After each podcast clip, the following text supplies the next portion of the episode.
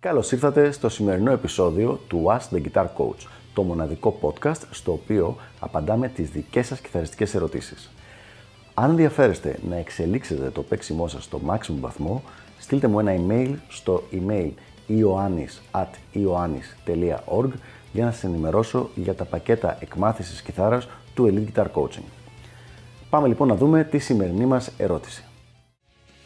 Ποιο είναι το πιο δύσκολο μέρος της διαδικασίας του να βρεις έναν guitar coach. Να μια ωραία ερώτηση λοιπόν. Και η αλήθεια είναι ότι η απάντηση κατά πάσα πιθανότητα θα είναι κάτι το οποίο δεν θα περιμένετε οι περισσότεροι από εσάς ότι θα πω. Και αυτή είναι η εξής. Το να βρεις κάποιον τον οποίον συναισθηματικά, όχι λογικά, συναισθηματικά να εμπιστεύεσαι. Αυτό είναι το πιο δύσκολο κομμάτι της διαδικασίας. Για να δούμε λοιπόν τι εννοώ ακριβώς με αυτό. Οι αποφάσεις των ανθρώπων είναι συναισθηματικές. Μπορώ να έρθει ένας μαθητής και να του μιλήσω εγώ για τα πτυχία μου, για τους δίσκους μου, για τις συνεργασίες με επαγγελματίες μουσικούς, μεγάλα ονόματα στο εξωτερικό. Μπορώ ακόμα και να του δείξω τις επιτυχημένες ιστορίες μαθητών μου, Δηλαδή, να αυτός ο μαθητής που κάναμε πέντε χρόνια μαζί και τώρα παίζει επαγγελματικά. Να ο άλλος που έχει το sponsoring από αυτές τις εταιρείες. Όλα, όλα αυτά τα πράγματα. Πράγματα τα οποία είναι πολύ λογικά, πολύ μετρήσιμα. Είναι πραγματικά, όπως λέμε, κουκιά μετρημένα. Τελικά όμως αυτά δεν έχουν όση σημασία νομίζουμε ότι έχουν. Αν το παιδί για κάποιο λόγο, τον οποίο λόγο δεν είναι να μπορεί να τον εξηγήσει για κάποιο λόγο έχει αποφασίσει ότι δεν μπορεί να εμπιστευτεί αυτόν τον άνθρωπο συναισθηματικά, τότε είναι πάρα πολύ δύσκολο να γίνει αυτή η συνεργασία. Το αν θα είναι δικαιολογημένη αυτή η έλλειψη εμπιστοσύνη ή όχι είναι τελείως άσχετο. Δεν έχει καμία σημασία. Οι πιθανότητες είναι ότι δεν θα είναι δικαιολογημένη, αλλά πραγματικά δεν έχει σημασία. Ο λόγος που δεν έχει σημασία είναι ότι δημιουργεί μία αυτοεκπληρούμενη προφητεί αυτό το πράγμα ως εξής. Για να δούμε λοιπόν. Ξεκινάει το παιδί να δουλεύει με έναν coach τον οποίο δεν τον εμπιστεύεται απόλυτα. Επειδή δεν τον εμπιστεύεται απόλυτα, αισθάνεται ότι πρέπει να κρατάει κάποιο έλεγχο της διαδικασίας. Δηλαδή, όταν του λέει κάτι ο coach, να το ακούει μεν, μπορεί να το ακούει και με σεβασμό, αλλά να χρησιμοποιεί το δικό του μυαλό για να σκεφτεί κατά πόσο αυτό όντως το χρειάζεται ή και ακόμα κατά πόσο αυτό όντως είναι έτσι. Ποιο είναι το πρόβλημα εδώ, θα μου πεις να μην χρησιμοποιεί το μυαλό του το παιδί; Δεν είναι τόσο απλό το πράγμα. Για να ενημερώνεστε κάθε φορά που ανεβαίνει καινούριο επεισόδιο, μην ξεχάσετε να πατήσετε subscribe εδώ κάτω και επίσης πατήστε το καμπανάκι ώστε να σας έρχονται ειδοποιήσεις κάθε φορά. Και τώρα συνεχίζουμε με το υπόλοιπο επεισόδιο. Το μυαλό το οποίο έχει εκείνη τη στιγμή αυτός ο μαθητής σε όποια ηλικία και να είναι, και όταν λέω παιδί δεν μιλάω καθόλου για μικρές ηλικίες απαραίτητα, είναι αυτό το μυαλό το οποίο τον έχει φέρει ως τώρα στο να φτάσει αυτά τα αποτελέσματα και να έχει κολλήσει εκεί. Άρα ουσιαστικά παίρνει κάποιον άνθρωπο για να τον βοηθήσει με κάποιες καινούριους τρόπους, καινούργια πράγματα, τα οποία όταν αυτός ο άνθρωπος του τα λέει, αν δεν του έρθουν εκείνοι, εκείνου με έναν τρόπο που να του φαίνονται λογικά, δεν θα τα κάνει.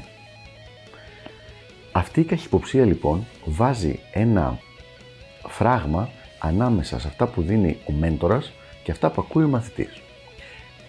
Το αποτέλεσμα είναι ότι σε όσες περιπτώσεις το έχω ζήσει και μου έχει συμβεί αυτό το πράγμα, τα αποτελέσματα πέφτουν πάρα πάρα πολύ. Μπορεί να πέσουν και στο 20%. Προσοχή, όχι κατά 20%, στο 20%. Δηλαδή να έχει 5 φορές λιγότερα αποτελέσματα από αυτά που θα περίμενε κανονικά ο μαθητής. Και θα λέγαμε τώρα λογικά ότι ο μαθητής θα δει αυτό το πράγμα, θα πει «Ωρε φίλε, δεν φέρνω καλά αποτελέσματα έτσι, μήπως να δοκιμάσω τη μεθοδολογία που μου λέει ο coach». Δυστυχώς συμβαίνει ακριβώς το αντίθετο. Συμβαίνει το εξής. Βλέπει λοιπόν ο μαθητής ότι έχει φέρει λιγότερα αποτελέσματα από ό,τι του έχει πει ο coach και λέει λοιπόν «Καλά τα έλεγα Είχα δίκιο που δεν εμπιστεύτηκα εγώ τα πράγματα και έκανα τα δικά μου. Οπότε ή συνεχίζει να κάνει τα δικά του, συνεχίζοντας και τη συνεργασία με τον coach ή σταματάει τη συνεργασία με τον coach. Ποτέ δεν περνάει από το μυαλό του μαθητή ότι ο λόγος που έπεσαν τα αποτελέσματα ήταν επειδή ο ίδιος ήθελε να μπει στη μέση της διαδικασίας και να προσπαθήσει να κρίνει εκείνος ποια από τα πράγματα και πώς θα κάνει από όλα αυτά που του είχε πει ο coach. Οπότε λοιπόν το πιο δύσκολο κομμάτι της διαδικασίας είναι αυτό, είναι το να βρεις κάποιον άνθρωπο τον οποίο, ο οποίος να σου έχει εμπνεύσει εμπιστοσύνη και πραγματικά είναι ένα θέμα το οποίο είναι μια προσωπική πρόκληση για όλους που ασχολούνται με το συγκεκριμένο αντικείμενο γιατί βρισκόμαστε σε μια θέση που να θέλουμε να βοηθήσουμε τον άλλον, τον μαθητή, να μπορούμε να τον βοηθήσουμε ξεκάθαρα και να μην μας αφήνει ο ίδιος χωρίς όμως να έχει κακή πρόθεση. Και είναι πολύ κρίμα να συμβαίνει κάτι τέτοιο. Μία συμβουλή, η οποία θα έδινα εγώ σε κάποιον άνθρωπο ο οποίος θέλει να πάει σε κάποιον guitar coach για να το μεντοράρει, θα είναι να πάει μόνο όταν είναι έτοιμος να αφήσει αυτά που πιστεύει απ' έξω και να ακούσει ακριβώς αυτά που θα του πει ο coach του.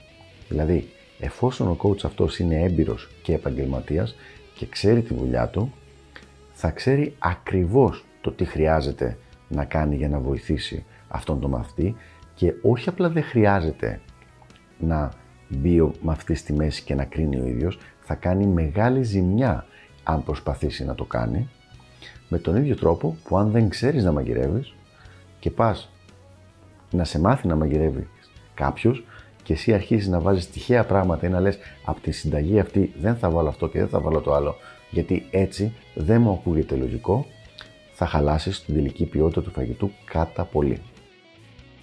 Αυτά λοιπόν για το συγκεκριμένο θέμα, ελπίζω να βοήθησα και τα λέμε στο επόμενο βίντεο του Ask the Guitar Coach. Γεια χαρά!